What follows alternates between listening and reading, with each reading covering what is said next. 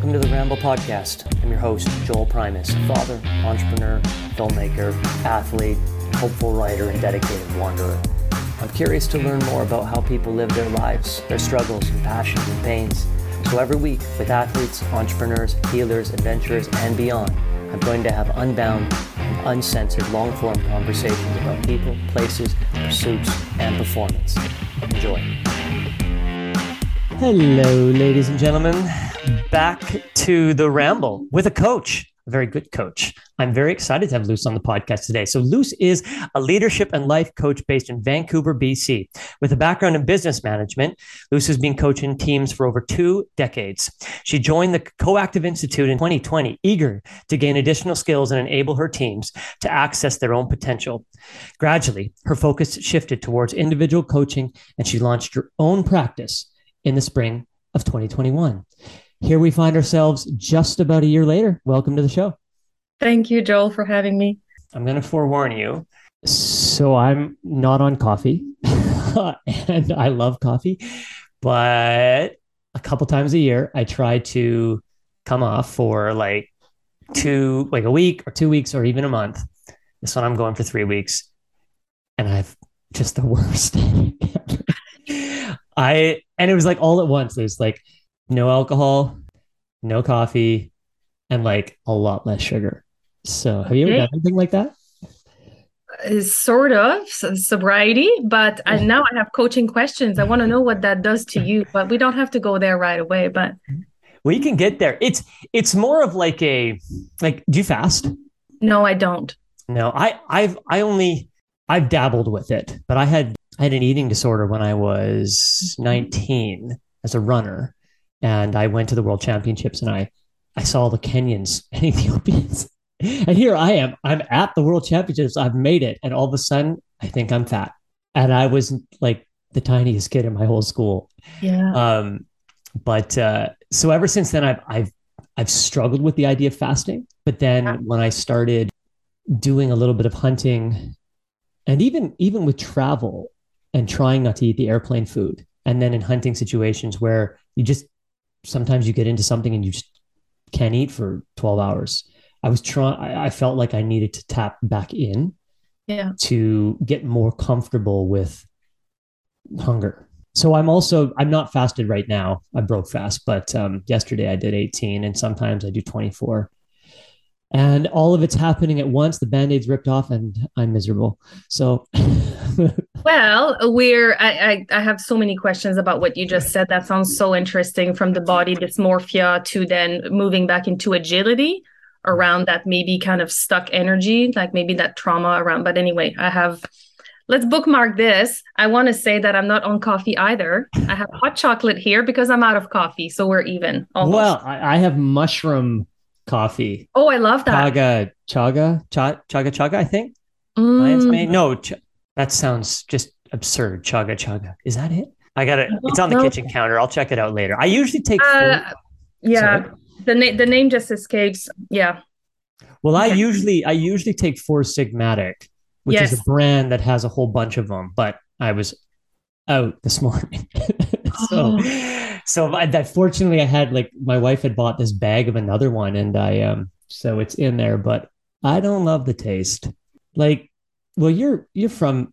Did you drink coffee like extensively? Oh yeah, yeah. Oh yeah. So, are you like a lover of the flavor, or just uh, I need the caffeine? Uh, both. Yeah. Right. Both. No, I do love the flavor. I take my coffee with just a little bit of cream or oat milk, no sugar. I like the I like the taste of it.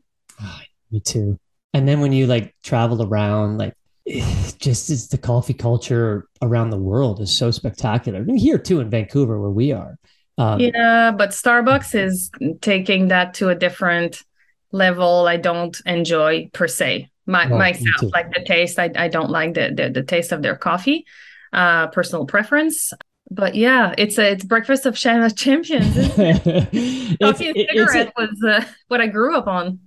I know we're not going to talk about coffee the whole time, but I uh, mm-hmm. I had watched recently a guy on Joe Rogan, Michael Pollan, who is for front uh, first and foremost, I think a psychedelics expert researcher. Yeah. But they were talking about he took a month off coffee, and then he took he had and then after the month he had this cup of coffee, and he claims that to a certain degree, coffee is like a psychedelic, mm-hmm. that it mm-hmm. has certain properties, and you most notice those when you come off.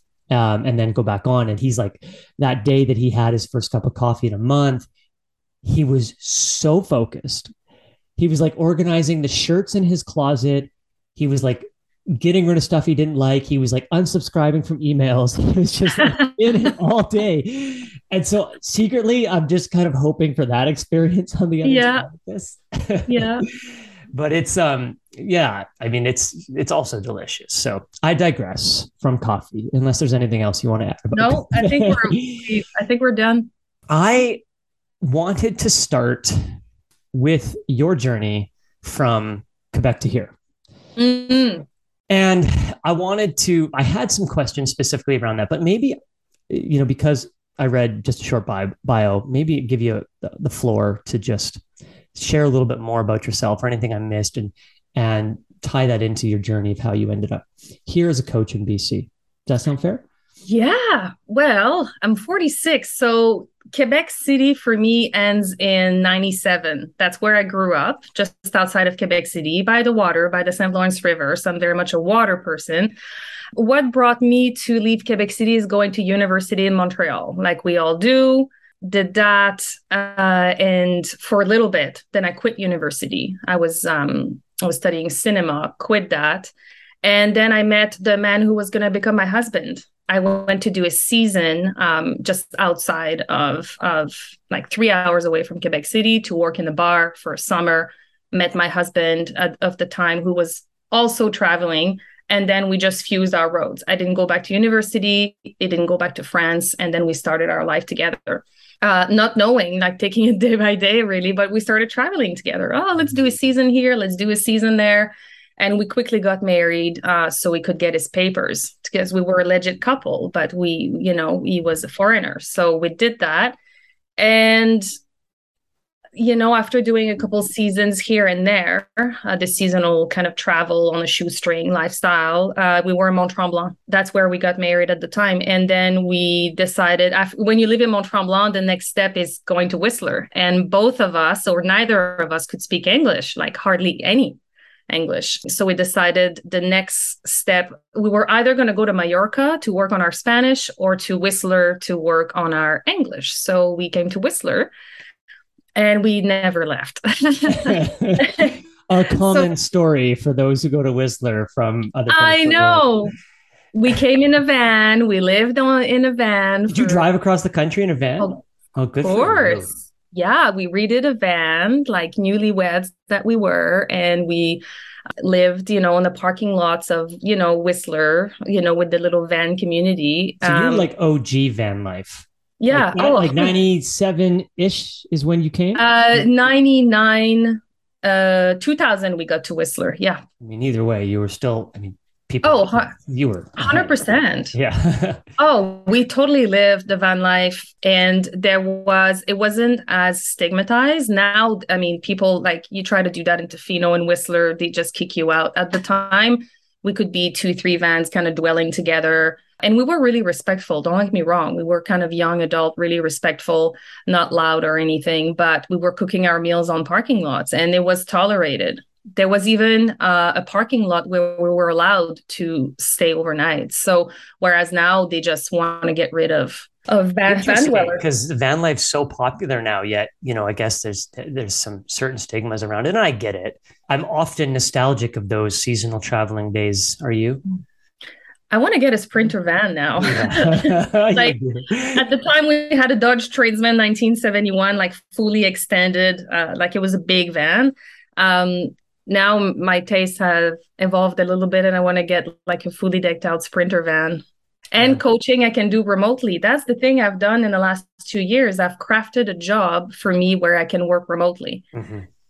And that is life changing.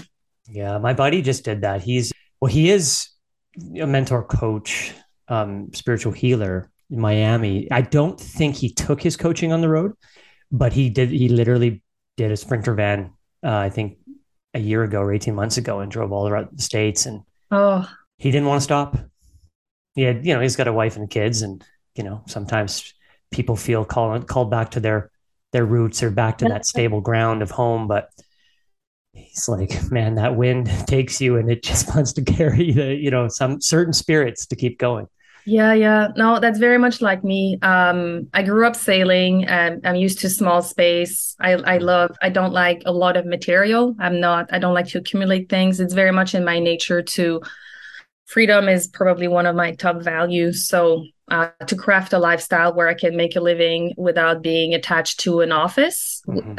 um, and with the team in presence is it's a big luxury. It's been a big shift. Thank you, pandemic. it really did solidify it. You know, oh, it was it it was yeah. I mean, for for how the last I want to say seven years, the idea of being a digitally nomadic millennial was accepted. You know, if you're going to work in tech, you could work anywhere. But now it's just uniform.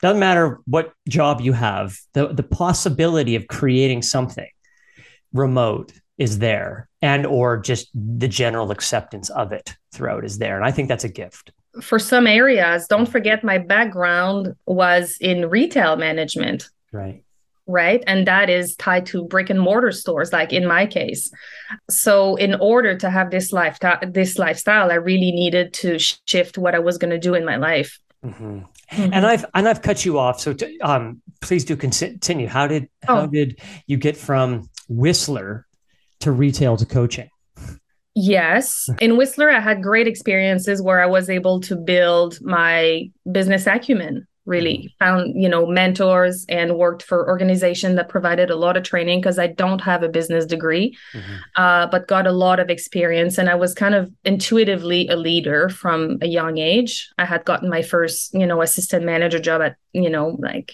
17 um, got my first mentor. Um, and and yeah got so got a lot of training but where am i going with this? Oh what happened is I left Whistler in 2015 when we divorced. You stayed in Whistler that long? Oh, 15 years. Yeah. Oh, okay. That's where my family is still. Yeah, yeah. Whistler is very much like home for me. I'm now in Vancouver.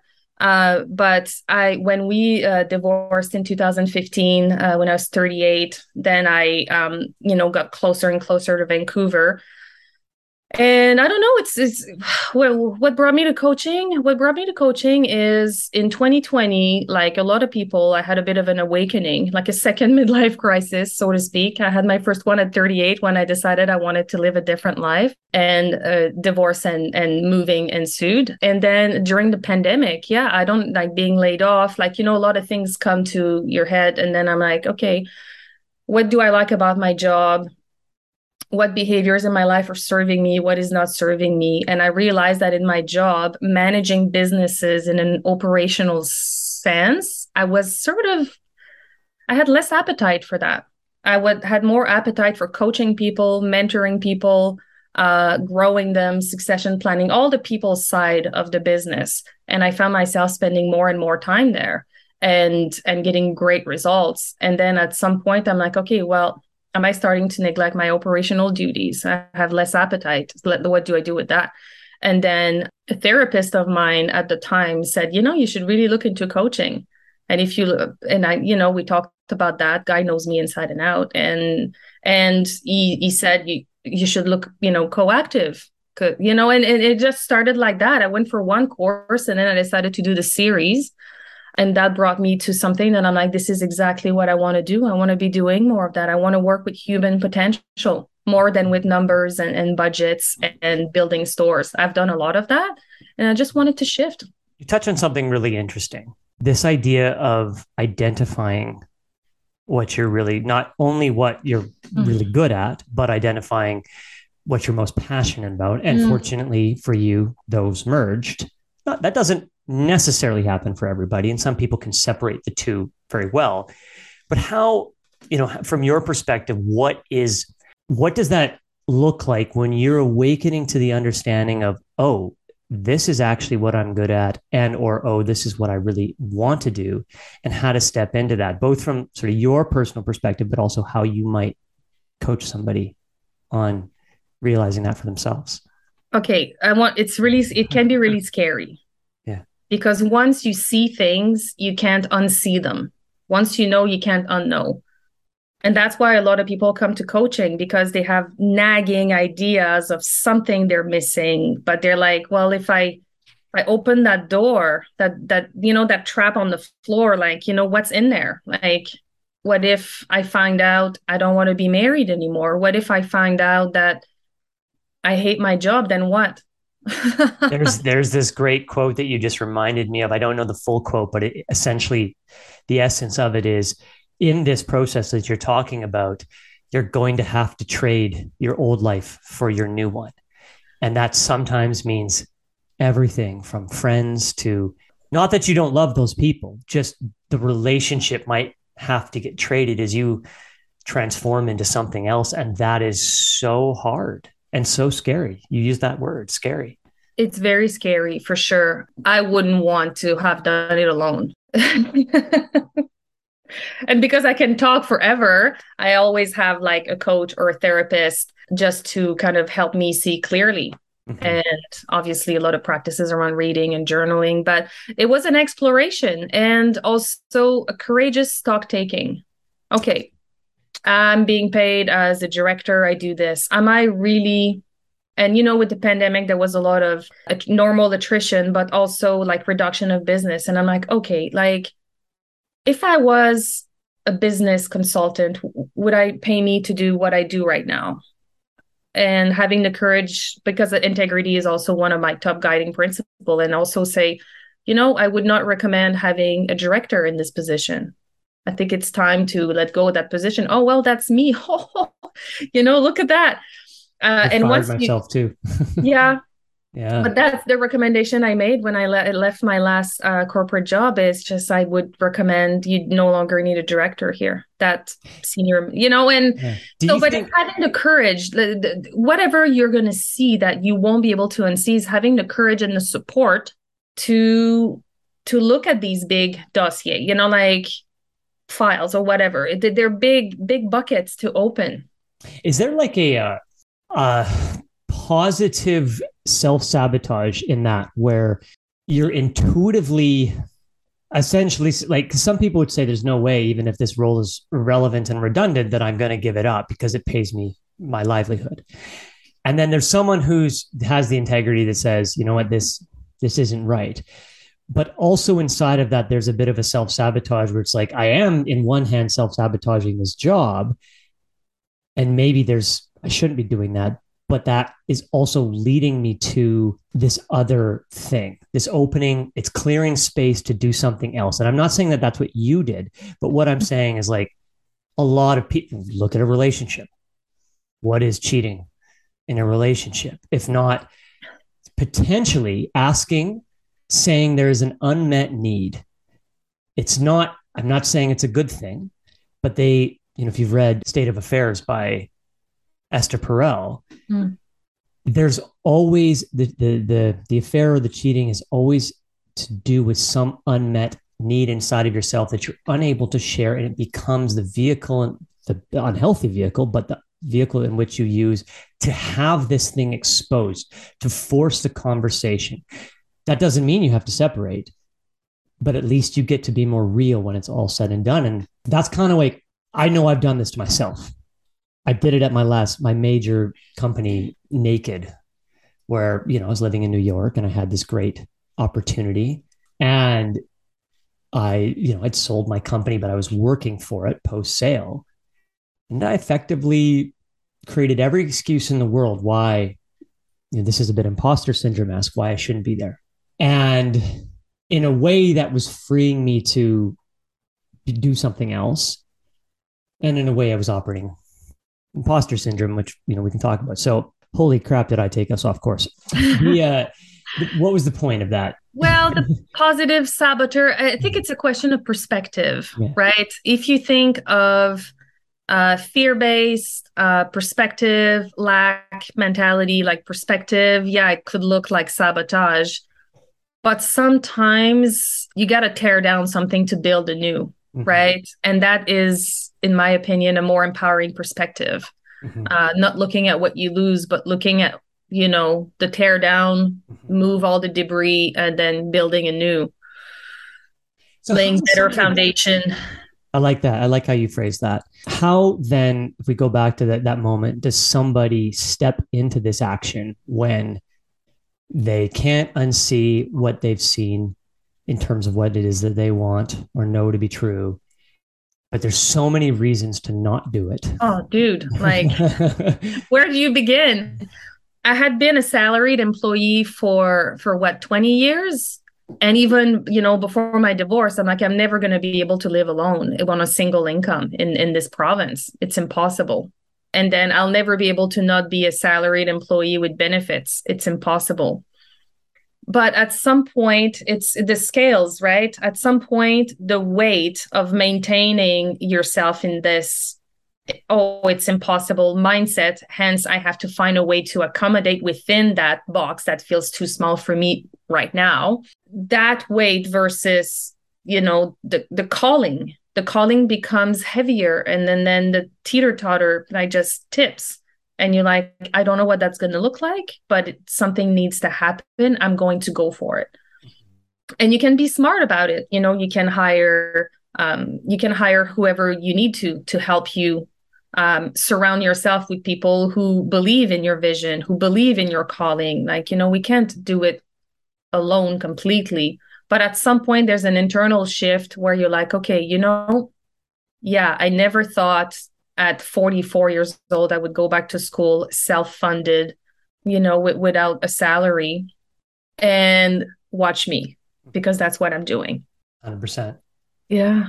I know it's and we i think that we have like we have big ones in our life and we have little ones in our life yeah. you know? Yeah.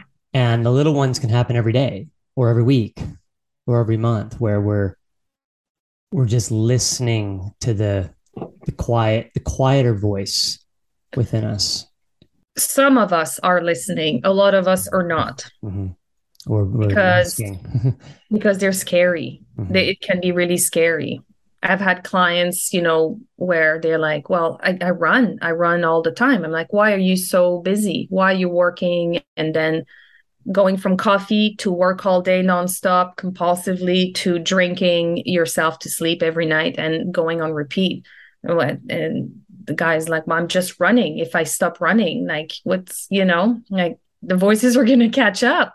Mm. i'm going to see things i don't want to see you know? It's it's it's it's scary to to to listen because what if you listen to something that's inconvenient like a voice that that you know and that that sounds creepy a voice but like a calling of sorts an intuition that tells you that ah, i think this relationship's expired or i think think i want to change my lifestyle or or little things. I don't i signed up for this speaking event and i don't i'm not interested actually. Or whatever it is that and then you're going to have to make changes and sometimes it's inconvenient to listen. Do you think that we always should listen or that we can create? It depends where it comes from. Sorry to cut you no, off. no, no. Yeah i think it depends where it comes from i have uh, strong voices that want to bail on things like i have a very lazy saboteur like an avoidant saboteur that just wish I had an empty calendar and I could just kind of stay on the couch couch all day doing nothing. So if that voice is running the show and telling me to cancel our podcast recording today, I can decide to not listen to that. I know where it's coming from. It's not coming coming from my higher self. Mm-hmm. So that's how I would differentiate it. Is mm-hmm. this coming from a higher self, a place where I want to self actualize, develop, connect, like all these kind of higher energy callings rather than uh, I just want to check out, drink a bottle of wine and be alone. Well, that's probably not as positive and rewarding on the yeah depending on the day of the week but you know what I the bottle of wine too, but but yeah, that's for sure. but the, you know, but you know what I mean by higher self yes. and lower self. Yeah, absolutely. Yeah. You know, it's it's broken into what is well, you know, in artistic in in artistic circles, we you know we have the muse and we have what the heck does he call it the the voice that that stops us the Steven Press Press. Mm, mm, um, I love that guy. Yeah, the War of Art. It's so good. You know, talks about that, and that's even if you're not. Oh, the he, resistance. Yeah, the resistance. He just oh, calls yeah. it right. I mean, the shadow, the resistance. It, one thing that I, you know, in my own process that was really helpful for me, and I'd be curious to know if you do this as well, or you you coach this as well, is is becoming uh, is understanding the why behind the what. So so understanding if the what is the saboteur's voice wants me to sit on the couch and do nothing, why is that voice there in the first place? Mm-hmm. And oh. and usually there's about five whys. That's yeah. a very arbitrary number. There's just a lot of whys. It's okay. Well, this. Okay. Well, this. And it's this. It's this constant questioning of, am I really being honest as to what's fueling with myself as to why I'm in this situation? Mm-hmm. Some people don't like. Eh, you know, it always kind of goes back to childhood trauma, and I get that, or or adulthood trauma. Oh, right? 100%. Yeah. Um, you know, and, and, and, but once we understand the root of the behavior, we doesn't get rid of the saboteur is still there, but now we have a, a, a relationship of understanding with. Yeah, you have agency. At that moment, you have agency, mm-hmm. you know, and in terms of these voices or these, like for me, asking why the, the way my brain works asking why is more uh, around intellect. If i want to know where these voices come from uh, I, that's why i ask like where is this coming from? I've got this pull that i want to be doing nothing. I want to crawl under a blanket for eight days straight. Okay well where does that come from?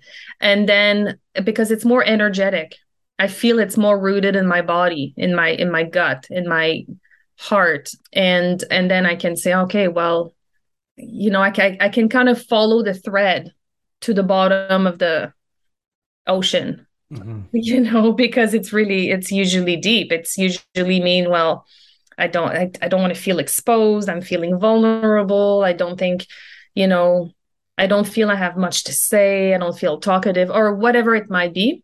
So yeah, to sit with the feeling is a big part of it. You think that the uh, the mental health awareness uh, that we're experiencing as a society, at least as a, in a Western society. I don't I don't yeah. know if that's the world over. No, um, is helpful or 100% helpful or helpful and also a hindrance to this process of really getting in touch with these things uh, it's both i think and again i'm not an authority in the you know but big fan of all the trauma workers uh, from Gabor Mate to Bessel van der Kolk um, and Peter Levine and others. But because I myself live with with trauma, I think we all do. And for a long time, it dictated the way I lived my life, right? And I don't want that. I stopped do, you know, I stopped. I tried to. I stopped trying to do that anyway. And so there's a point where labeling and identifying to a particular mental health diagnosis is helpful because there's a relief that comes with that. Ah, oh, I have complex PTSD. I have general anxiety disorder. That makes so much sense. I am not crazy. Or same with attachment style. Okay, my attachment style is disorganized. No wonder I'm a nutcase in relationship. Like it helps to provide relief and to make sense of it. But if you stop at that moment and say, okay, because I have PTSD, I can no longer, like, you know, and if you stop there and you stay in the role of the victim, that's where I think it's a hindrance. It's it's you know the the uh, for me anyway. Like again, I don't want to blanket anything here um, or speak in a place of authority, but for me, knowing is only the first step. And then you're like, okay, from that place of awareness, how can I nurture myself into living with this thing with more agility, understanding what it's trying to do, understanding what extra challenges I can have. Maybe I can ask for accommodation. Maybe I can take it easy on myself on the places that hurt. because I still want to be able to grow and evolve. Mm-hmm. So that's the way I I look at it. I I, I totally agree. The integration, and then once it's been integrated, the continuing to continually activate that agency, like you said, to choose: Am I going to be accountable to my actions in any given situation when something arises? Or am I going to operate then in the fear? You know, I, I think triggered is, is one of the words, although I, I'd recently heard that that was considered taboo to say triggered, but what? I no. I, I had heard it was like being ousted, but I don't know. I still use it. I have because I through the coaching and counseling that I've had in my life, that was the word that people helped me understand what yeah. when I was in a, a negative state of operating, right? right?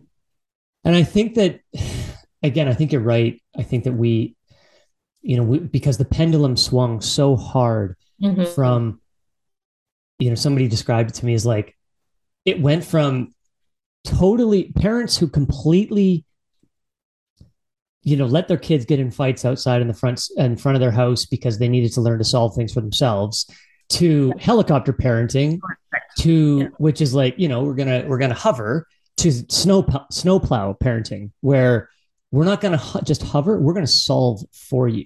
Correct. We're gonna make every problem that you have something that you don't have to worry about you don't have to solve. And we've seen that in the parenting and and now we're starting to see that trickle back up into the adults. It's like well i i'm just going to use the label as the reason. Correct. And to your point there are there, there there's a very large spectrum of if something is there depression or if something is there like anxiety there's a, there's a spectrum of how much we can function and engage with the world as a whole. So i'm not saying that there's one when you use the word anxiety that covers the entire spectrum. It doesn't. Mm-mm. but there's a great degree of it of which has been captured into well because of this i can't do the rest of these things. And that is hurting lives i think I think it's okay to say right now I can't do I don't have the bandwidth or the capacity to do this right now. However, when I'm better, there's a plan to do more of it. Uh, whether it's it's CBT or uh, you know cognitive behavioral therapy or exposure therapy. I talk about anxiety you know, and panic, panic disorder. Like, you know, whether it's to reacquaint with the things that make you triggered or activated, if mm-hmm. trigger is now a word. I don't know. I could fact check. We have to fact but, check that after. but you know, in in in um in the sort of friendships I have, uh, I have um because I've met a lot of people in in yeah trauma informed spaces, and and we say my triggers are my responsibility. You know, it's good to be surrounded by people like that can be supportive of understanding. You know, sometimes accommodation or or something totally and have kindness kindness and support but it's not their job to prevent you from feeling triggered. If you're triggered it's because there's ammunition behind. That's not my metaphor that's gabor mate's but you know if there's something to be triggered it's there's a charge underneath that's your responsibility. So for example for me if going to the bank which is full i don't know why i'm thinking about that nobody goes to the bank anymore but let's say to a place where there's a large crowd what is my stance? Do I want to pass because I have anxiety disorder so I can go in front of everybody and be accommodated? Or do I want to learn to go when it's quieter and get myself acquainted with positive experiences and just gradually get myself out of it? I'm the latter. I want to rehab myself slowly into going to to be to have more agility but again, don't forget freedom is one of my top value and to be agile and to be able to go in various situations is something that's important to me. And it mm-hmm. might not be important for everybody, but do I think society should revolve around everyone's individual trauma and needs? I don't think so. I think as individuals, we need to have a certain amount of resiliency and flexibility, agility to be able to navigate with each other.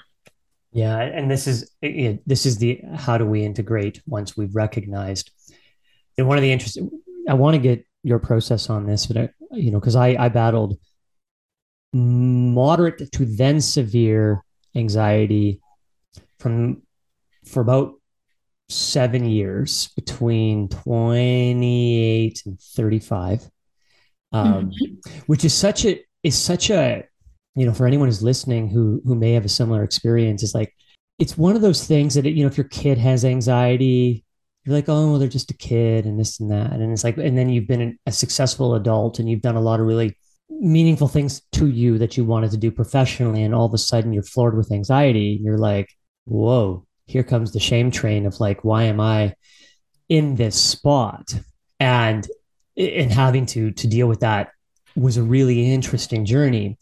And one of the most freeing things and i did a lot of work but one of the most freeing things was a simple passage from anthony demello in his book called awareness and this is an old book. He's passed away now. He was sort of a multi, uh, uh, one who studied multiple religions, although I guess was was mostly a Jesuit and brought all these different wisdoms to a very mm-hmm. in, together in a very clear, concise, no bullshit kind of way, like just like right in your face. And he just he talked about it kind of along the lines of chop wood, carry water before enlightenment, chop wood, carry water after enlightenment, which is I think the Taoist or the Zen saying is like you can be enlightened and still have anxiety and be depressed. Mm-hmm.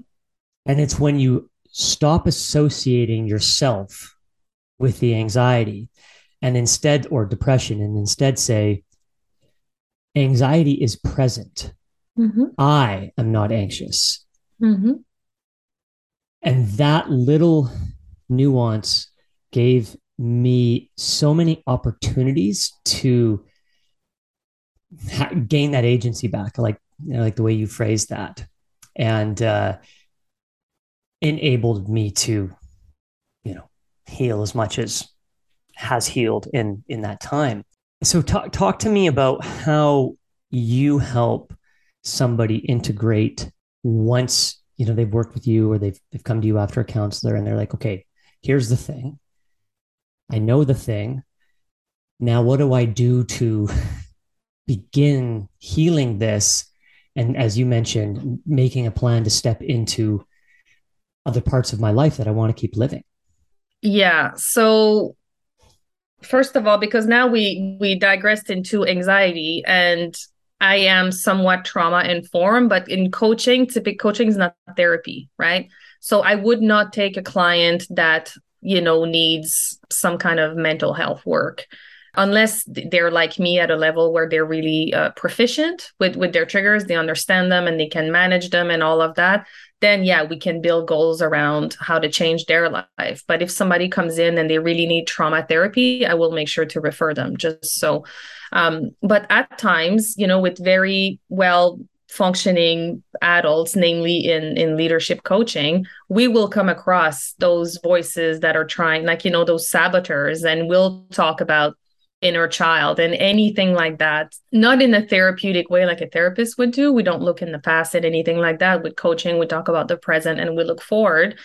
But so i just wanted to mention that. Like even though i have my own anxiety i'm not i'm not a mental health specialist. So i, I don't touch that I can speak to my experience if the client's interested in it because I have dealt with it, but not as an authority person. So, but somebody coming into like a big blah in their life where they're like, I have a yearning for this, or I, I know there's something and I don't know what it is. We're gonna, coaching is reconnecting them to themselves, right?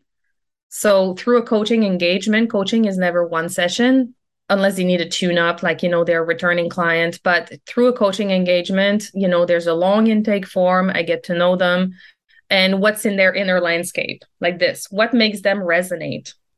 And often they don't know.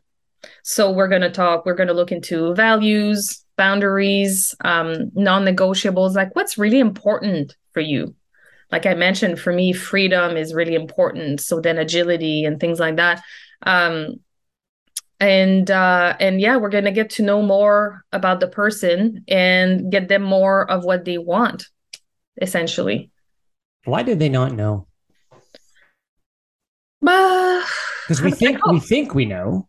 We talk like we know in into one sense or in one sense excuse me like we're we're out there acting like you know we I, I can only talk about my niche really, uh, rather than the whole human experience. Um, what I see, I mostly coach men in middle life. So that goes from like, you know, age 35 to whatever, 60. I haven't had any anybody over 60, but who knows? And typically they've been and that model it sounds really old and redundant to say that but it i still observe it that they it's just the way they've been conditioned to just do, do, do. Okay, you go to university, then you go get a good job, then you make the six figures, then you get the houses and the wife and all of that. And often they haven't had much time to contemplate about what they want. Do they like, what do they really like? Like beyond being a provider, a solid person for everybody, because uh, that feels really good to the typical man. Gen- generally, in my clients, that's what I've seen. It feels really good to be like solid and on top of things. And but under that whose life are they living? Are they living the life that they got conditioned to be the good boy and the you know uh or do they have appetite for something completely different? Often they haven't given themselves and that that takes a, emotional intelligence to even stop and look at that.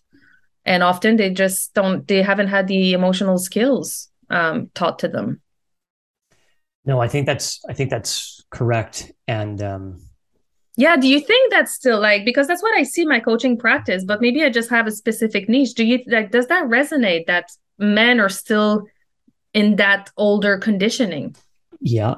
I mean, I don't I don't just think men are in the older conditioning. I think both men and women are in still in older uh, different patterns than they're currently their society and and and maybe even inside of them they're currently being called towards. Um, but men have an interesting journey here because, and it's it's not necessarily as old as time, but you know, even I don't know, 20, 30 years ago, I can't, how long ago, David Deida, mm-hmm. uh, he's, yeah, he's a special dude, uh, wrote The Way of the Superior Man. And this is all about that, right? All right, look at that. I have it on my desk right now. Are you ready? I know you guys are listening. Same copy too. That's so um, funny. yeah. Um. So he, uh, you know, he that was, was the twenty that, about about twenty years ago, I think.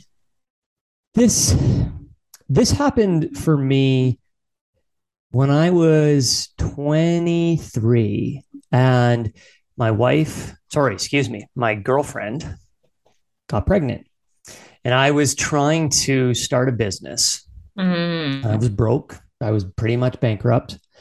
You, know, you can't really be bankrupt at that that level. I was I was maxed out. Let's call it that way. Um, there wasn't enough like on the line to be bankrupt, and I had such a meltdown, and I operated so selfishly in that time because I thought my whole life worth was and purpose was to be this successful mm-hmm. entrepreneur, yes. right? Yes. And that was that. There's no, I couldn't see anything else. Mm-hmm. And I, and before we we got married, we got engaged before the baby was born. Baby was born. We got married a year and a half later. And somewhere in there, I read David Deida, and to your point, he talks a lot about he talks about the energy balances, right? For for those who are listening, between masculine and feminine. He doesn't identify them as male or female. Mm. What is a masculine energy? That's the directional energy that's sort of driving us towards our purpose, versus a feminine energy that's more present in the flow of the moment. And uh, and so he dives really deep into these these energies, and he essentially he doesn't give a blueprint, but he certainly gives very clear um, ideas around how to both follow your purpose as to, and and create that life of of uh, stability and, and success uh, that you mentioned men find quite nice while being able to step in to this feminine energy and be present and understand yourself and understand your partner if your partner is operating more from a feminine than you are masculine or vice versa. And so that really helped me begin this journey of uh, of of looking at both sides of myself mm-hmm. early on right? So you know and, and i guess to the question is that relevant still today? And i think that that you know even though it had been around for 20 years excuse me i think we're still just beginning this where men you know even at a societal level we're you know you're you're now experiencing a gq cover the gentleman's quarterly or an Esquire cover, you know, although I can't say I've seen that specifically, where men are wearing dresses, mm-hmm. you know, and men's men are wearing dresses. Mm-hmm. And then you have the mental health side of things. And, and so you're, there's all of these different exposures that I think are quite a lot to take in. And that can be hard to integrate.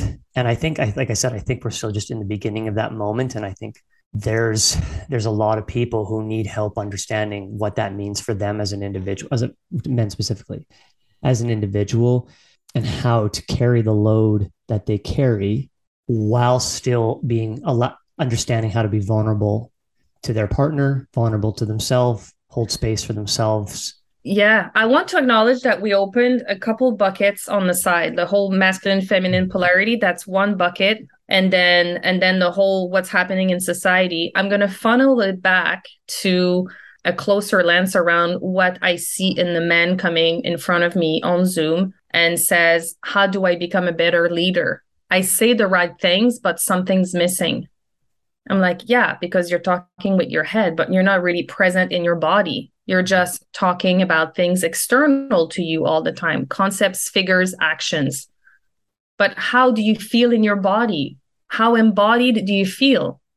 Because people come to me, and it's like, how do I cultivate my executive presence? They want a recipe. Do this, move your hand like that. I'm like, charisma, magnetism, and executive presence will come from you. You have all the degrees you need. I talk to really smart people and like really educated people impressively. And i'm like no no like the, don't look in a book for executive presence or charisma magnetism. It's how do you feel within you? What makes you resonate? When you open a meeting how do you feel? Like this i often imagine like a tuning fork. You know what that tuning fork looks like? That like right here along the spine like towards like the plexus. Like what makes you resonate? Why do you want to present that vision? Or what whatever it might be. How do you want to connect to people? Yeah. Did, uh being in your presence uh, in my opinion or in my experience so far men have not been taught to be in their full presence. They're talking they're, they're used to doing things solving problems fixing but really embodying that their body and their emotional experience and the sensation all of that they're not super good at it mm-hmm. they you know, men idolize men who do what you say, sometimes unknowingly to themselves. Right. Correct. When we look when we look at a character, yeah, like a James Dean, for instance, you know, sure, good looking, you know, devil may care attitude, whatever. But it's really this idea that that character, because I don't, don't know the man, is being himself is what's so attractive about that to us. And that's mm-hmm. what the movies you know they show us. And and and and there's this you know i saw this thing i don't know how long ago it was you know tom hardy was talking about being in touch with his own fear. And he's like you know to the effect i'm scared of lots of things mm-hmm. and he he likened all the tattoos on his body as a tell that he was trying to front masculinity, hardness. Right. And so he gets the best of both worlds. he looks the badass part, but because he's acknowledging the fear, he's holistically, you know, holding this this energy of being who he is. And you know, that's why people like him. That's why people look up to him and he can channel that into his characters. And I agree with you, you know, because we live in a world, you know, it's not just, you know, it's not just men, this is why I say it's everyone, is like, you know, ever since the Industrial Revolution, we have been in a framework of organization from top down, from our governments to our school systems, where we are informed what we are supposed to think, what we are supposed to feel, how we are supposed to act from an incredibly young age. Yep. And that has helped shape a thriving civilization, mm-hmm. but it has not helped people be in touch with who they are. Correct. It's the antithesis of that, right? And it, you know, and so now that there's, I think, you know, thanks to the internet, thanks to social media, thanks to all these people sharing these different things, there's just this influx of exposure to, well, wait, that's not the only way, you know? Or something's missing. Mm-hmm. Because when I have a company leader in front of me saying, how do I connect? Like, how do I influence? How do I communicate better? Well, how you're you supposed to communicate if the foundation from you to you is not solid? Then you're afraid you avoid conflict. Okay, you're grown man and you know sitting on a fortune whatever company and you're afraid of conflict or you're just going to steamroll everybody because you actually don't want any answers to your you're going to bark orders. That's you could, you could say it's a little coward. It's an avoidance strategy you know? Mm-hmm. The real mature masculine man will actually be able to connect with people and you know and and influence it from the inside out not from the outside in mm-hmm. i always say to my people like leadership starts with self mm-hmm. like what kind of leader are you being for yourself what's your starting point where are you taking your, yourself what's SWOT analysis, you know, strengths, weaknesses, opportunities, threats. Like what what's your profile? What what do you need to work better? What kind of work environment you need to thrive? What sort of leadership profile are you and who are you going to surround yourself with to make high performing teams? All these things typically my clients have limited knowledge about. Mm-hmm but it mm-hmm. starts with them. It's an inside out. And that's the thing. So as a coach we bring them back to their essence getting acquainted with their essence because that's all they have to work with. As leaders and we're leaders in every day even people who don't work in leadership per se we're leaders. We're, we we have families. We have houses and you know we're neighbors and community members. There's a way we comport ourselves that you know requires a certain amount of leadership. So like how's your foundation around from you to you? Beside what you do and accomplish how, how are you right? So to you know because you might not want to answer that question from the standpoint of your individual clients or you could without a name but if you were maybe asking me then take whichever path you want how do they step into that? Because it's one thing to tell them you have to align you to you. You have mm-hmm. to.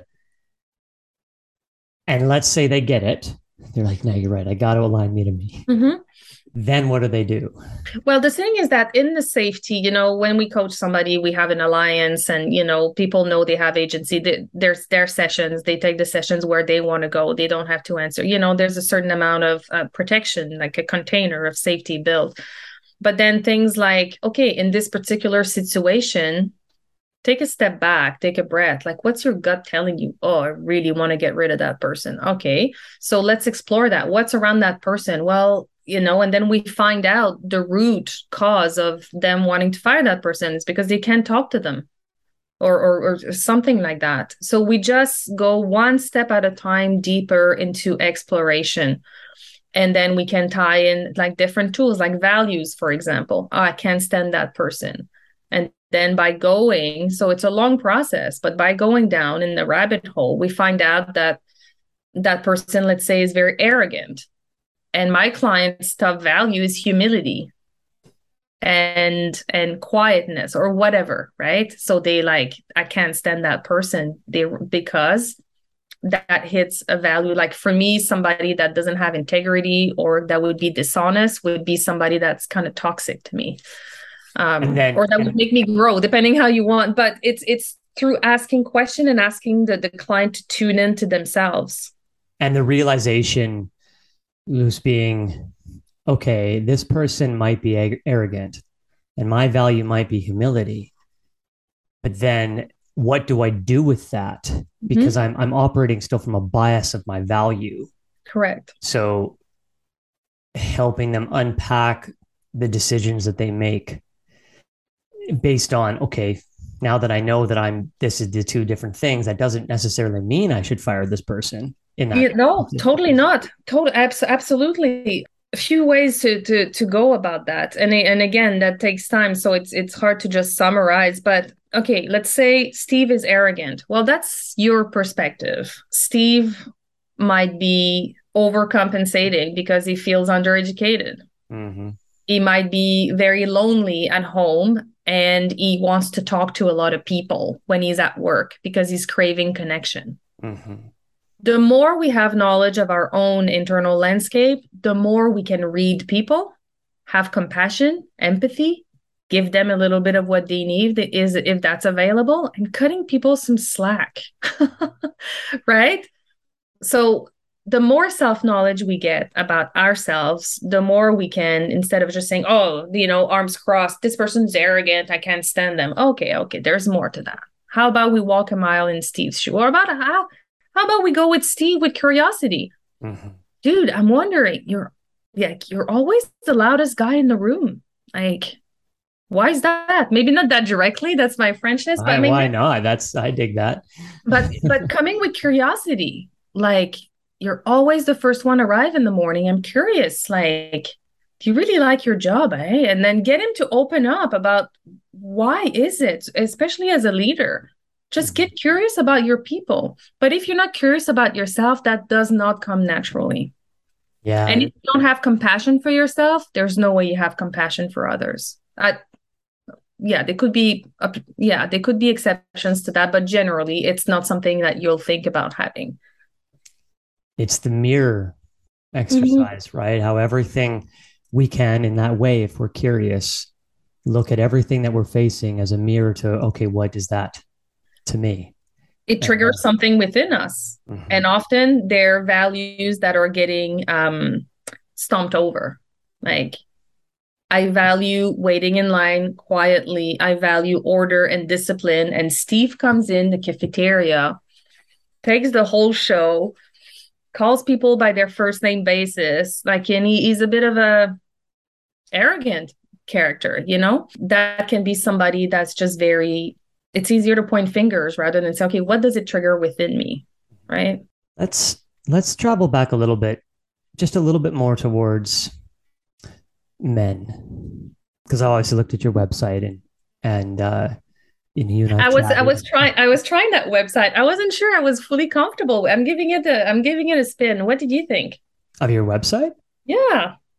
Well, it's it's a great personal site that gives them a sense of who you are and why you're so passionate about what mm-hmm. it is that you do. Yeah. And okay, that works. you know, yeah, that absolutely works you know, I think if you want it, there's places you could be more direct with the process you offer. Yeah. Um, that would that would be my feedback. Very good. Yeah, for sure. You you all you all be able to check out and see see see about that because yeah the, the website will be in the show notes and you'll say it at the end. But I um I was just so taken because when I got to the section about men, mm. which again, if that's your niche, should be even maybe more front and center on the site because it hits you. It like if you look way of the superior man, David Deida's book cover, right? It's so front and center. I want to be a superior man. That sounds great. I'll read that, right? That that's, you know, that's just in a noisy, crowded world. It's just, it's a very great way to seize the microphone. And powerful men historically have challenges with other powerful men. Yeah. You know, because there's ego yeah. involved. Yeah. But love strong women. Love strong women to tell them what to do. Mm.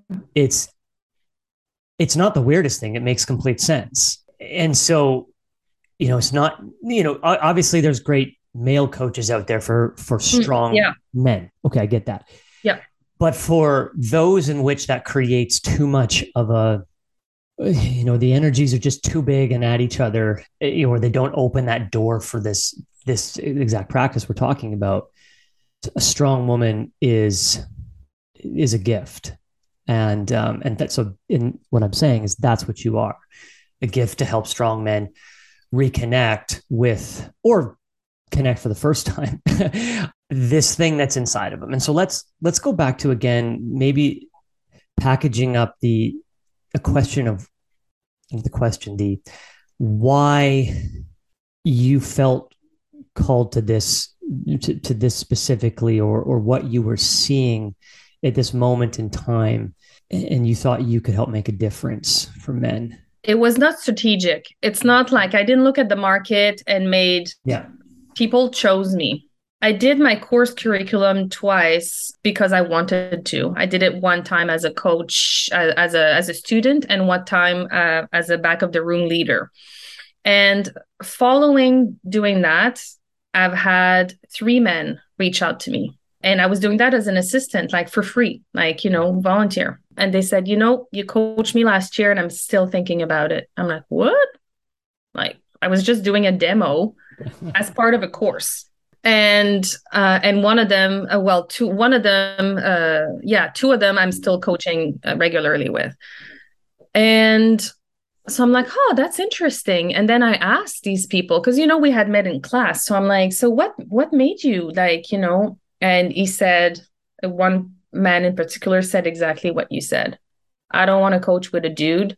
And you know you just are so focused or whatever. But the strength he said that like the strong woman. And i'm like oh interesting. So yeah i i resonate with uh with what you say. So it's experiences like that like little synchronicities or little epiphanies uh or sitting in a coaching session and seeing that i have way more impact.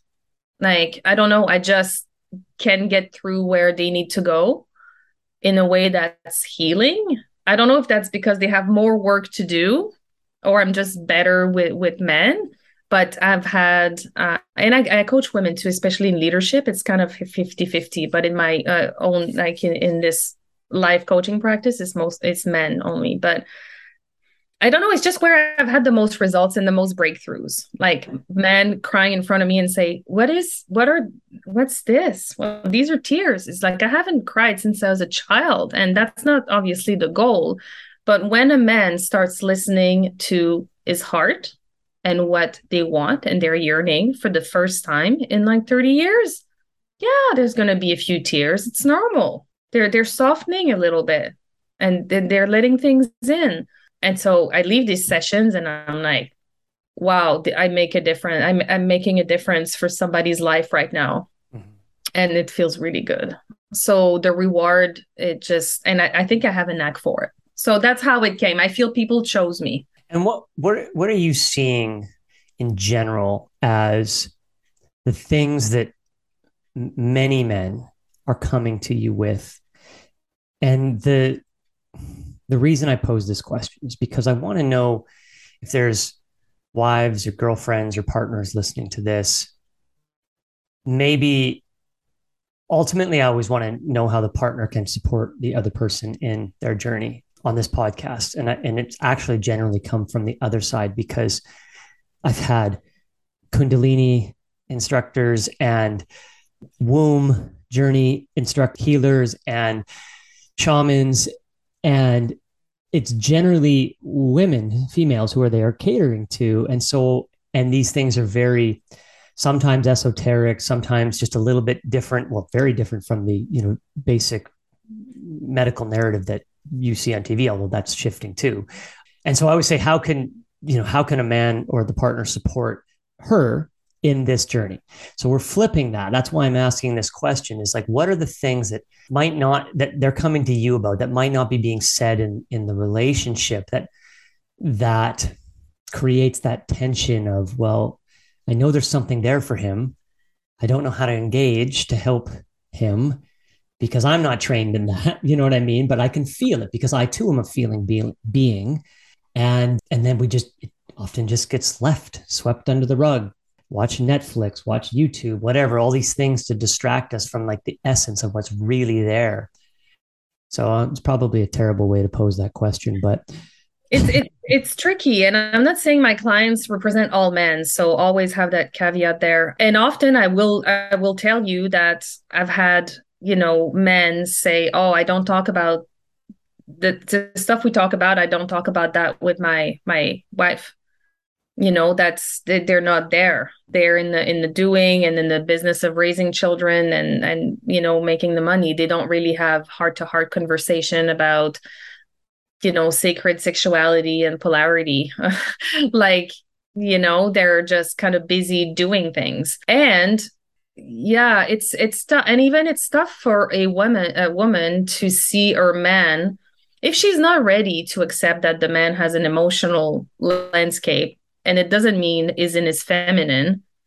Like how do you keep the desire if your man starts you know if your man starts being all like weepy you know? Like are you ready for that? Are you ready to hold space for that and to hold him in high esteem even if he has traumas even if he needs you to cut him a freaking break once in a while? You know like you ha- as a partner have to be ready for that and be ready to adjust yourself that your man is desirable even when he's not like super alpha performer, you know? That's interesting that you brought up the sacred sexuality or the polarity because what you're talking about is how is the the energy imbalance, the magneticism between a couple that is built on those those opposites coming together, right?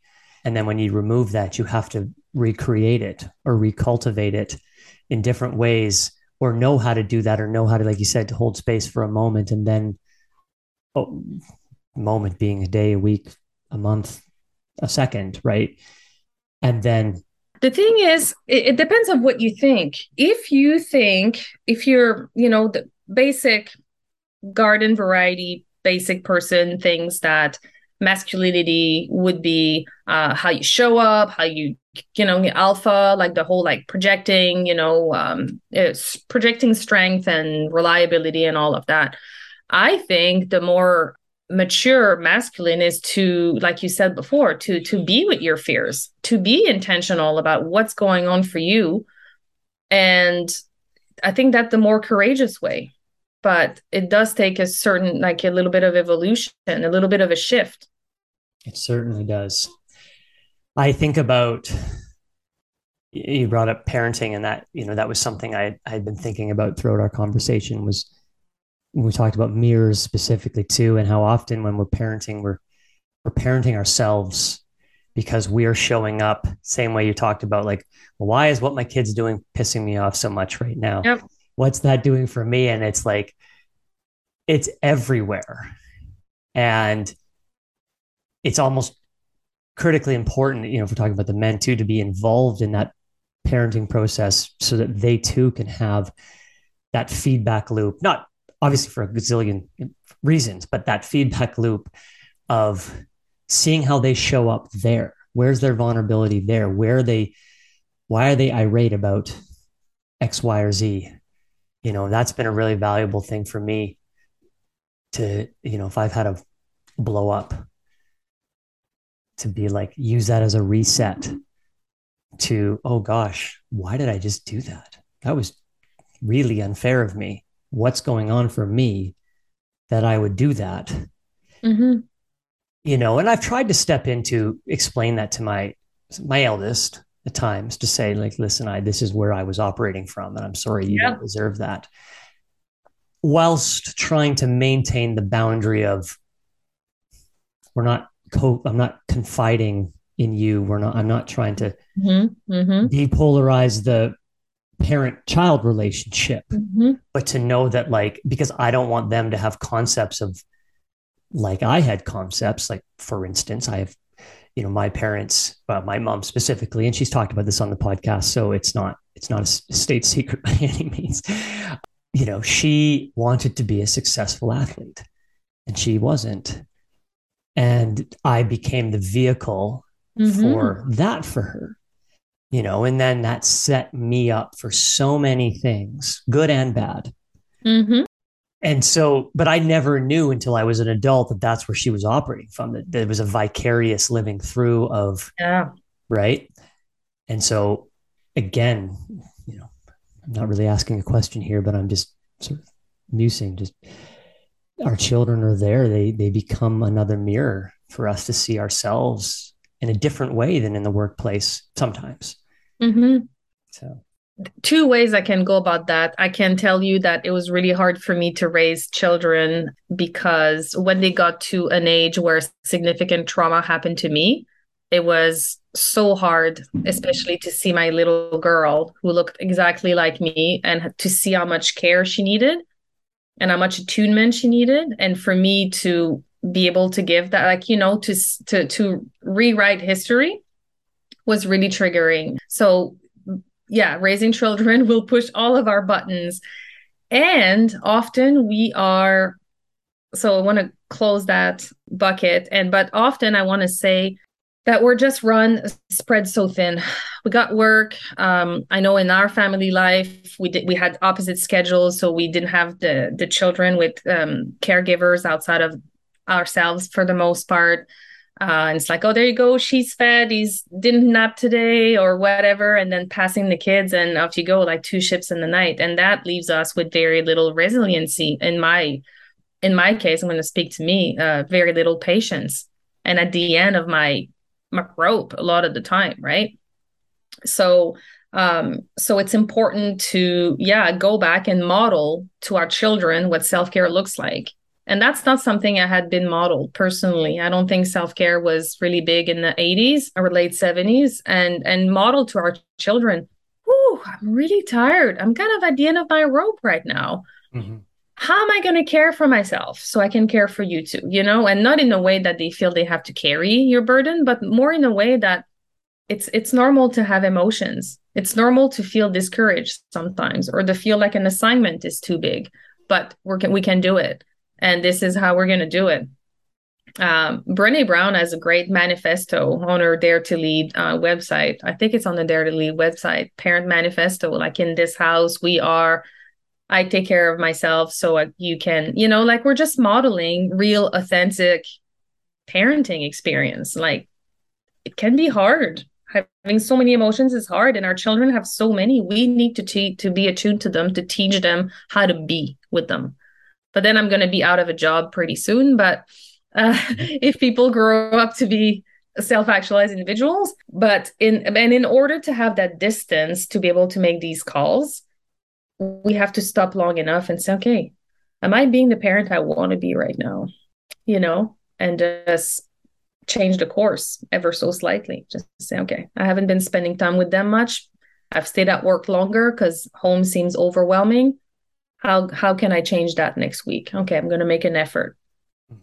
and or i'm gonna i'm not gonna cook because that puts me over the edge i'm gonna order in but i'm gonna spend time with the kids like you know choose your your battles and in whatever capacity you have but be intentional is but again to be really feeling intentional you need to stop long enough to percolate what needs to be heard right to mm-hmm. this you know this too can lead to the letting go the exiting of your old life mm. and has its consequences. And I, I say this from personal uh, example because a personal experience, excuse me, because you know I was I was that 80 hour a week workaholic for mm. many years, traveling 200 days a year, and mm. um, I was faced with uh, I don't know my daughter all that well, and you know my wife's prepared to leave me if I don't change. And, you know, when we look at coaching, it's like, so what is the action item that gets us the result that we want versus just, you know, stating the problem that I'm, the situation that I'm faced with. And that started for me as um, I actually just started taking them everywhere with me uh, on the road, anywhere I could. And it was not like I was not a wealthy man. It was not, it was a, it was a financial challenge to do it. Fortunately, my daughter flew free.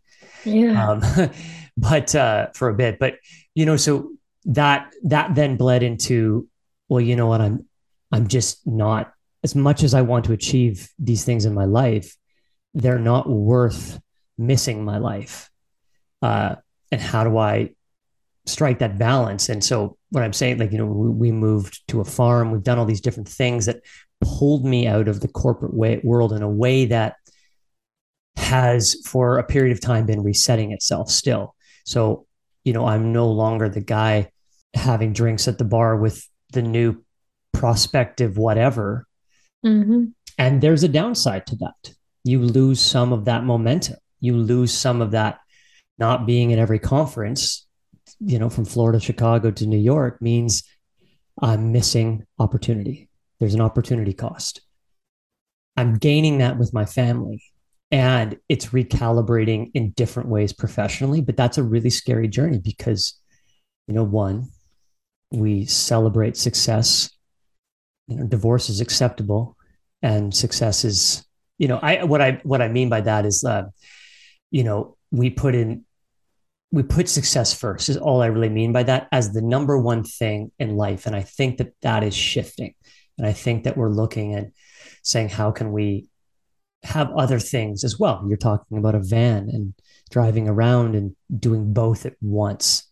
And that's beautiful. And so frick i don't know where i was going with that I, I say frick. I don't usually say frick. My cousin says frick, and uh, he doesn't like swearing. I don't mind swearing, but uh, I guess I'm speaking to too much. Care to project like, on anything? I think you want to know how do you make the changes, right? Uh, I took a few clients through a program. I made a program, uh, really, really like that's called Playbook for Your Life. Not the mm-hmm. best, like very basic. It's a playbook. I mean, I come from a business background. It's it's it's not a. I don't know. I'm not really happy with the name, but it worked, and it had a few model, a few modules going from you know general to, to specific and at the end you know towards the end is goals and objectives right with like deliverables essentially but all before that there's a lot of exploration of values boundaries lifestyle definition of success is a module i think it's module five what does success mean to you whose vision of success are you living right now? Your mom wanted to be an athlete. Well is that what you want to do? Like deep down one, once you spend enough time in your heart like you know working with a coach or a therapist like is that really what fuels you up? For my siblings success might be to have a big house that's paid for to be a landowner for you know for me success is to have freedom and to not to have enough money to travel put my kids through university if they decide that's what they want to do uh, and to not be at risk like you know. But i don't need to to live in a in a mansion uh, to have a big property uh, is it because i'm thinking small? I don't know I, I i'd rather be traveling you know?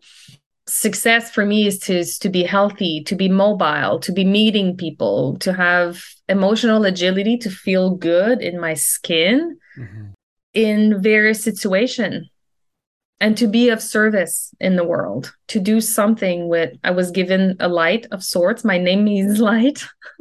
Believe it or not Luce from the root means light. And if i can honor that give back. I've been a very lucky person despite some adversity. Uh and I, if i can live my purpose that is that's super success for me. Mm-hmm. So my playbook will look very different to somebody who's aspiring to have acreage with you know to be a landowner and to have as many cars as you can get and to get a Porsche, whatever, you know, landmark like or milestone they want to get to. Um, so it's knowing what needs to go in your playbook, right? And then once you have the playbook, this would again specifically with coaching.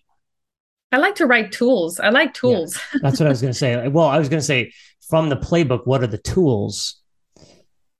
I literally have that word written down um, here that help that person take action on those plays. You know, what are, you know, that's because that again, that's where the rubber meets the road. And yeah, so uh, for, yeah, so let's, and I know you want to get to that, and I don't think I'm being clear enough, but let's say, um, okay, I want to have a house X, Y, Z somewhere. Okay, so what do you need to get there? Well, I need to have a down payment of this much. Okay, well, how long is that going to take?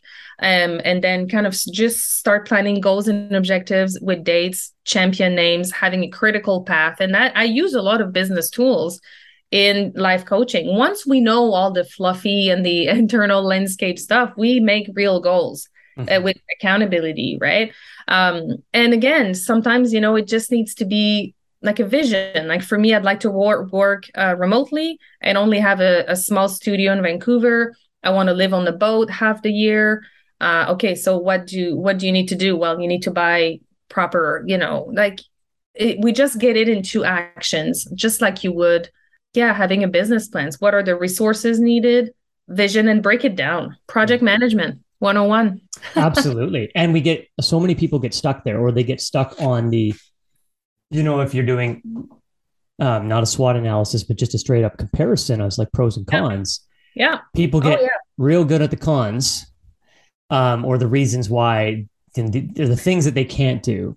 Yeah. Versus the things that they can do to enable this thing. And I just, there's such a simplicity and clarity that comes from breaking something down oh. to its essence that puts it in a frame that almost anybody can see. That's right. And what I've seen in, you know, you mentioned, you know, accountability versus fear trigger, like this is where again, okay, so on the cycle of of of any given thing we're trying to enact, we're going to have to face that saboteur.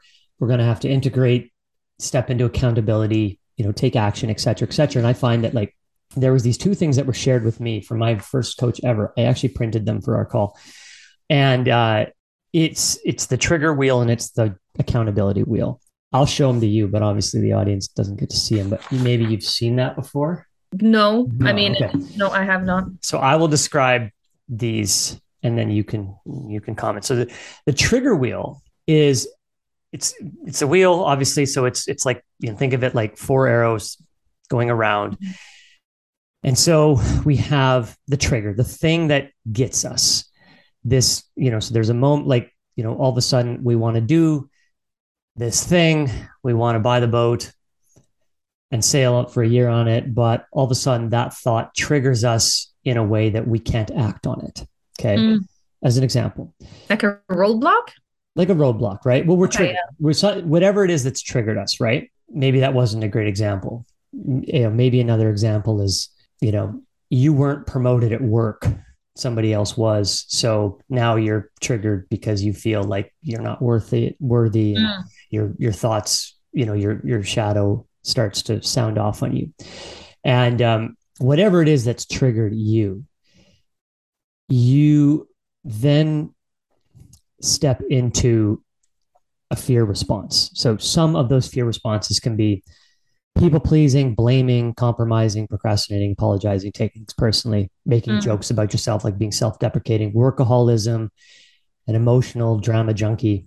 Those fear response, responses then leave you with a core negative feeling of helplessness, which is that core negative feeling of helplessness leads you into self destructive behavior, being a negative attitude, self pity, negative self talk, making excuses, complaining, you know, just daydreaming, not taking action. And so you're on this you're on this cycle. You can't step into the thing you want to do because you're you're stuck in this.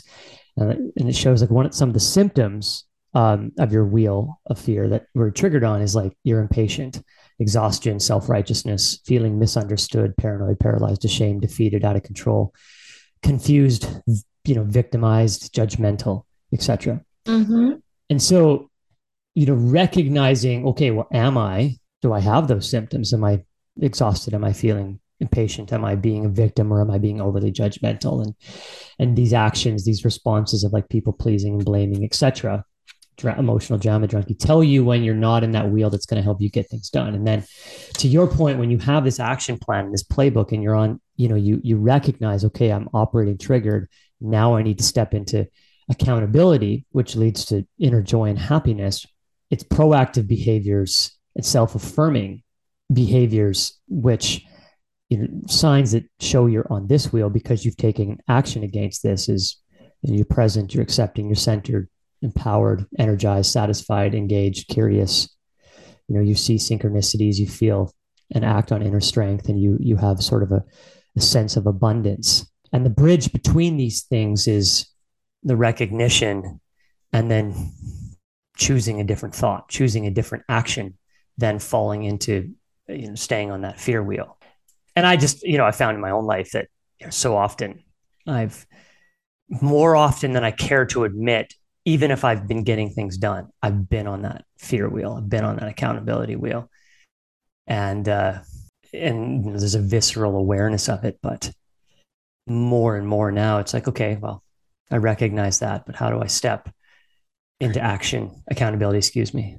Yeah. See, I would I've never seen that model before. And each coach, you know, will have a different model. By the time with my clients, by the time we really get into goals and objectives and having like a critical path, like with dates and champions and all of that, we have done all the foundational work, namely module two about saboteurs we know exactly what they are. They have names. They have we know when they show up what they say where they come from whose voice it is. We are super acquainted.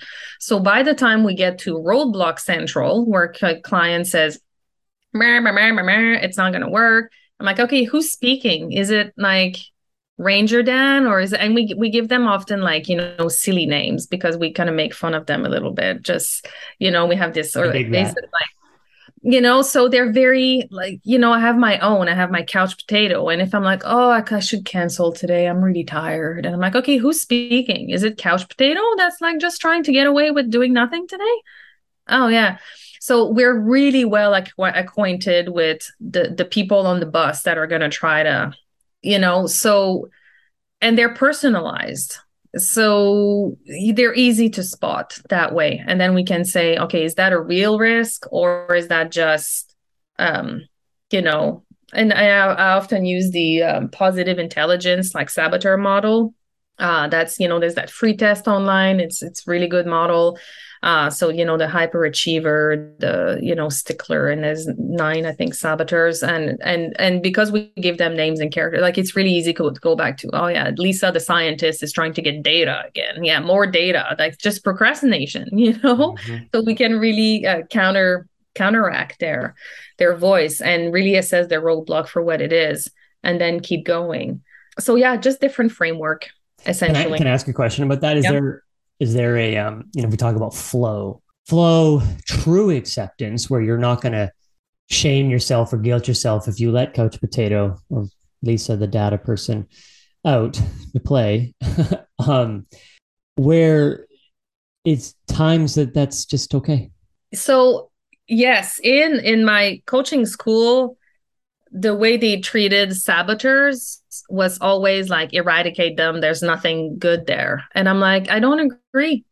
Couch potato is you know if i get a lot of rest you know? Like there's a way it's just there's a line where it become where it become problematic. It can become problematic. And lisa the data scientist she means really well. Just like our anxiety anxiety is there to protect us. Mm-hmm. You know there's nothing wrong with having an anxiety alarm like a fire alarm. There's nothing wrong uh, but it's just how much you let that rule your life. Is the same for for these saboteurs. That guy that always needs to have like 18 cans of tomatoes in the cupboard in case the end of the world you know whatever. It's it's good to stock some things, but if it makes you go crazy and there's it's just a line but i do think each saboteur and we go through that in the exercises with the client i think each saboteur even though if they ran the show it would make kind of life unlivable uh, and full of limitations i think i think they all bring something good. Yeah absolutely.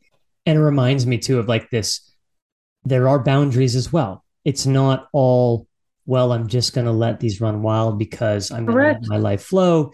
And it's not all I'm going to shame myself for doing that, you know, because we're society right now, we're in like an an anti-shame moment where you're not allowed to food shame or you're not allowed to do anything. And it's like, well, actually, there's food that's not healthy. So, you know, I'm not saying that anything other than not all food is good and not all sitting on the couch is good. That's not, you know, that's not all positive. There's positive moments and being able to be in the ebb and flow of those oh. is a beautiful thing. A hundred percent. And accepting, you know, all parts of ourselves, right? Mm. I don't know. I think that's the gift of midlife. It doesn't it doesn't have to be black or white, successful, fail or pass you know for for me i find a lot of freedom in being more agile mm-hmm. in general with with people, with my tolerance uh, of to tolerance to risk, to cold water at the beach, to traffic jams. Can I just be mm-hmm. like agile within all of that? My quality of life goes like way up. Yeah. Because I'll give you I'll give you an example about agility. Like I um I go to the beach a lot. Going to the beach is my thing. And the water is cold here in Vancouver. and I use and I don't like cold water. By nature, I like very hot temperatures, uh, including the water, like a lot of sun. Like the heat dome for me was primo, like day at the beach, eight hours straight, even though it was terrible environmentally. I'm aware of that. But going in the water was you know the, the, so i have two choices going the water's not is not warm it's like you know 60 degrees or something i go in i can go in arms crossed and say ah oh, it's cold it's cold. I don't think i can go i don't think i can go and then complain about it all day like i would have probably done a long time ago. Or you know especially this year and last year i've really trained myself to acclimate to that. That's the that's the temperature the water is going to be. I want to be floating. It's good for my nervous system for my grounding. This water is beautiful. I go to Wreck Beach many times a week and I just like I would love to be able to love this experience completely. It's such a gift. Such a beautiful beach.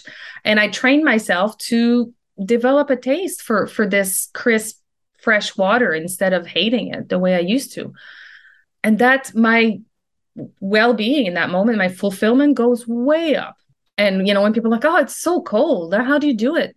I love swimming, and if it's if I, I had to adjust my perception of the cold and what it does to my body, it's beautiful. The the the way that the body reacts, you know, with the goosebumps, and you get to swim with seals. Like, what's not to like? But again, it's adjusting the perspective to be more in the flow, in acceptance, in in, in the same rhythm as nature, instead of resisting and just say, "Yeah, that's not warm enough. I'm going to go to a pool." you choose your experience that you want to have yeah that's that's one of the uh, i mean i'm not in a, a cold immersion community um me neither. but you see it from the outskirts and i'm not saying this is the message but it feels very you know i'll do my meditation. It's good for mm-hmm. recovery. It's good for mental toughness. It's good for alertness. It's good for all these things. Mm. but someone it was a breathwork pra- practitioner named carmen gone who's been on the podcast and she said you know it's it's exactly what you said. It's actually about learning to face well not only but it in part is about learning to face discomfort mm. with a more relaxed positive mindset. To step into that freezing cold water and say i'm going to enjoy this because it's going to do these wonderful things for me is a very different experience than like bracing it or enduring it. And therein lies the life magic as well. It's uh, for sure. And again, giving myself time. I, I would love to learn how to enjoy that a little bit more rather than, oh, you have to go, make yourself go and like badger yourself in going.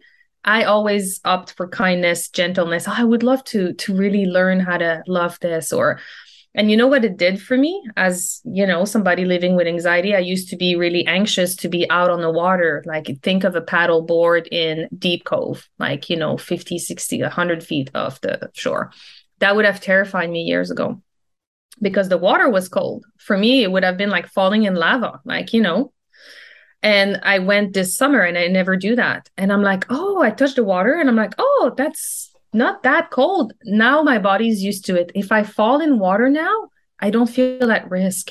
Mm-hmm. What a gift! It yeah. completely changed my day. Years ago, I would have been so terrified to fall in water or to have a wave come on the board because it was so cold and unmanageable. So that's what I mean by agility. Now and it's just more, more is accessible. Yeah, and just expand that mm. to everything. So now it's the person who doesn't like conflict if you yeah. can change your perspective and have more agility around conflict, if you can have more yeah. agility around stress, more agility around risk, all of a sudden your life opens up into flow and away from everything is uh, an obstacle or a challenge to be overcome. And they are just things that, w- that we can approach the same way you approach cold water um, now. And then it it's changes. beautiful metaphor. And we don't have to be as grippy oh i gotta i gotta control everything i gotta control this I can only go to the bank if there's nobody. I can only go in the water if it's above 80. I can only, oh, mm-hmm. but I used to live like that, you know, when I was spread we, so thin. I mean, most of us either did or do live like that to yeah. a major degree, whether whether there is an aspect of our lives that we're we're we're at ease and flowy in maybe it's when you know when we're in mexico on vacation but then when school season starts right and mm. this goes back to what i said about you know societal pressures and structures that inform us give us the feedback loops that create a lot of the constraints that give us this tension mm. and you know routines and schedules you know it's like okay yeah you know my kids need to learn responsibility and and it's a good thing. It's a respectable thing to be on time and all those things are good. But mm-hmm. you know we're also run off our feet monday to friday. Well we were last um, school year. We, we changed it this year because it was so ridiculous. It was so stressful. Mm. and you know finding a little more ease will have more benefits than creating more stressors, I think, you know, in a healthy relationship with each other of ease and stress. Which leads me to, you know, I, you've given me so much of your time, and I'm very grateful for. And I wanted, I wanted to ask a few, you know, key questions. Um, not key questions, can, questions I like to ask everybody because we've been talking about your cold immersion and you're going to the beach and, and different things. They're like not that. cold immersion, by the way. well, I me. would consider Vancouver's water most of the year pretty close to cold immersion. I only go in the summer, but okay, I, am with you though. Up, it, until, it up until August, it's pretty damn cold. it was challenging for me. I will give yeah. you that. Okay. I um, I mean, I went in it this August. It, it's like June. If you're in there in June, it's not warm. Oh no, I was there in May. Okay, that's cold. And May this year was cold. We yeah. didn't get sunshine. Yeah, no. That ain't that ain't a bathtub. oh no. so what what are what are some of your routines? How do you how do you go about your days? These days, there's a lot of because my business has been ramping up quite a lot. Mm-hmm. I am you know needing to know what is a good amount of sessions and what is not. So there's a lot of self-care. My life right now is really around i am my tool. I am you know i am my main tool. I don't sell other things. I sell my services. So i got to make sure i look after this machine that i am really well. So waking up in the morning just little kind of grounding practice tuning in to my gut what's present. If i had dreams you know kind of uh, and analyze that like you know what's present within me you know? And then set an intention for the day. And if i if a day is you know overwhelming book too much that happened to me creates a sense of overwhelm i'm like okay yeah i understand you know you've you've got five sessions that's a lot right now how am I going to decide to see this? You know, how can I see this? Or I had a session booked before the podcast today, and I'm like, oh, that's inconvenient. Actually, no, speaking to somebody for an hour before speaking to Joel is actually a good thing. Like just taking a moment to say, what perspective do I need to have to be my best ally today? So you right? try and do all that in the morning? You try and uh, well, usually in the morning, I, I, like to, I'm very cat like. I like to stretch for a, a long time in bed. mm-hmm. And, um, you know, when I have my coffee, I, I just contemplate a lot. But this is just this part of my life these days. We're coming into fall. I, you know, for me, when it's sunny outside, I really have the urge to go outside. So, other than that, I try to do yoga uh, at least twice a week that really gets me back in my body. Community mm-hmm. especially now that the beach is not as warm because at the beach i get a lot of the heat the sun and community as well. Uh, there's going to be less of that so i have to find somebody. So i'm going back to hot yoga to kind of bring that. And it's it's really hot. I'll tell you just as a quick digression my one of my buddies who was also on the podcast his name's aaron friedman. He uh he does hot hot yoga working out. So mm. it's it's like Bikram yoga with dumbbells. Yeah. And I was like, and he's like swears by it because he has so many injuries and he's like in there, there's no yeah. injuries. It's like that sounds awesome and intense. yeah. Yeah, no, that sounds really intense. I I get really sweaty in there. I'm not a sweaty person, but it's just really like it's so hot and we we get to move. But uh no, my life's pretty simple right now. Like honestly, just getting on my bike, tending to to my knees. I'm in a, you know, a lot of change right now in my life, mm-hmm. and it's important to really work on my foundation. So it is be mindful of what what I need, what my family needs uh, how I can be a good human today, how I can deal with the imposter voices in my head that tell me that I have no business doing what I do. I mean, I'm just a normal human person, right? And dealing with all of that with values that are important to me integrity, connection, growth, authenticity, show up the best that I can and be of service for people.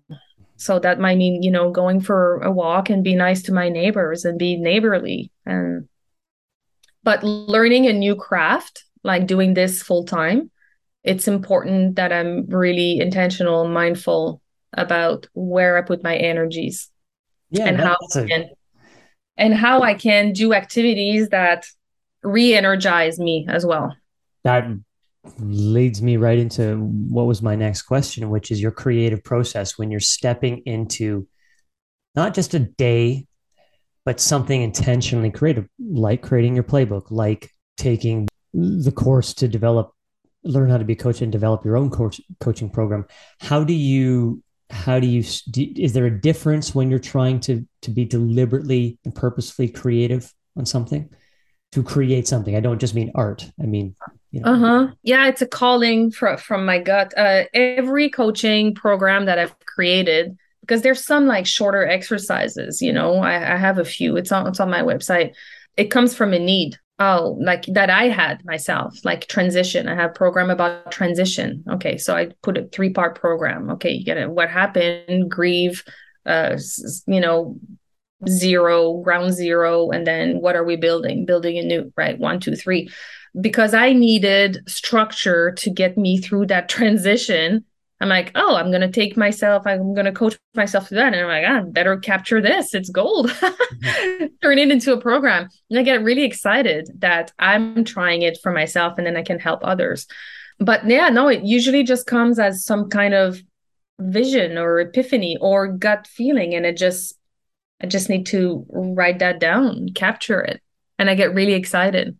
Do you set at times, do you set specific times aside for this type of work? Daily no. just project by project no i don't because i have uh very like i you know i don't i don't have my children with me i live alone and i have a very flexible lifestyle by design so yeah no other than grabbing meals here and there i am and and tending to clients or other activities outside I totally have free range. So I just go with the energy. You know, if I don't feel like, and I know that's not how real writers do it. Like, you know, I would aspire to write a book one day, and I know you have to be disciplined and show up in front of the page. I think Steven Pressfield talked about that, right? Make yeah. yourself do it. But no, when something, uh, you know, they're shorter things, it, it just comes in bursts, and I just tend to it, and I'm having so much fun. that is fun. Was there anything that we didn't cover that you wanted to?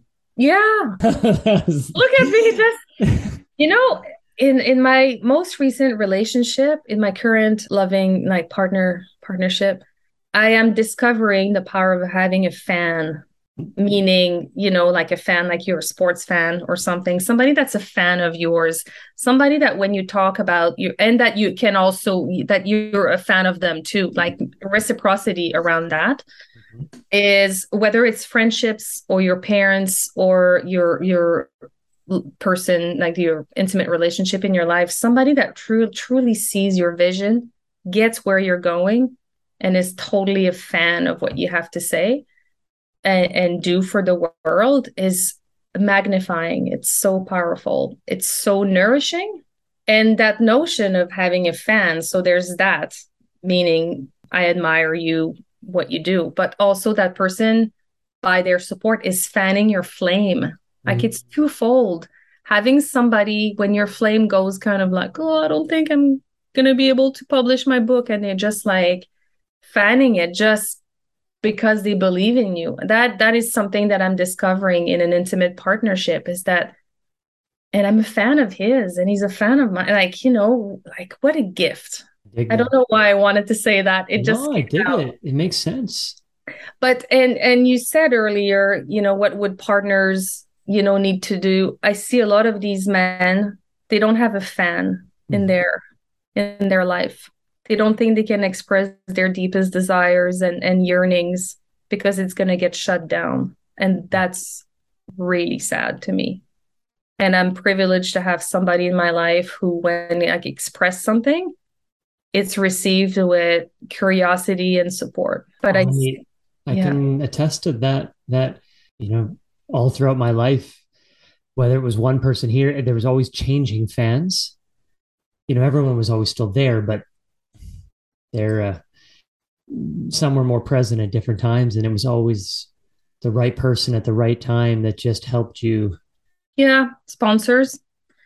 Well, yeah, that. I mean, of, I, I don't mean sponsors. That, no, no, I know that exact kind of idea, and it's just like there's a synchronicity and there's an openness to, and a receptivity to, you know, for instance, some I had uh, somebody canceled something with me because they were upset and they didn't feel like based on the terms and conditions of our relationship they didn't feel like they were entitled to another session another t- and i said no let's just do it yeah yeah i'm the same and she was like no no no no no no can't do it i need to i said there's strength in allowing someone to reach out their hand to you as much as there is in lifting yourself up there's strength in both and that's what i hear you saying when i hear about fans um, and and just being open to who might be your fan in your life. 100%. Even if it's your mom. yeah, yeah, yeah. Uh, to, to feel seen, understood, and and supported, like to have somebody with a light in their eye, they get where you're going is so mm-hmm. powerful. And I would I would answer that. You know, earlier when you said, okay, you coach men, what would you tell their partners? Mm-hmm.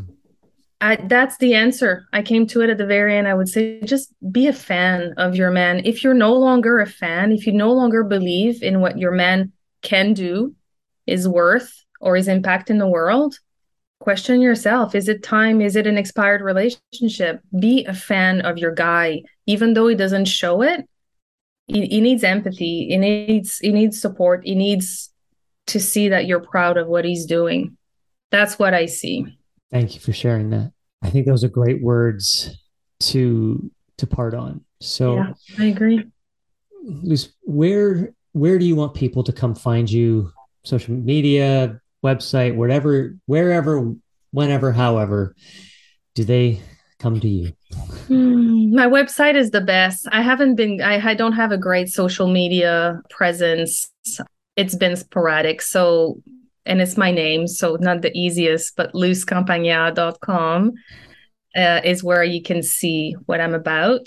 And you can, you know, book consultation there, a free consultation, and see if we can be a fit to work together.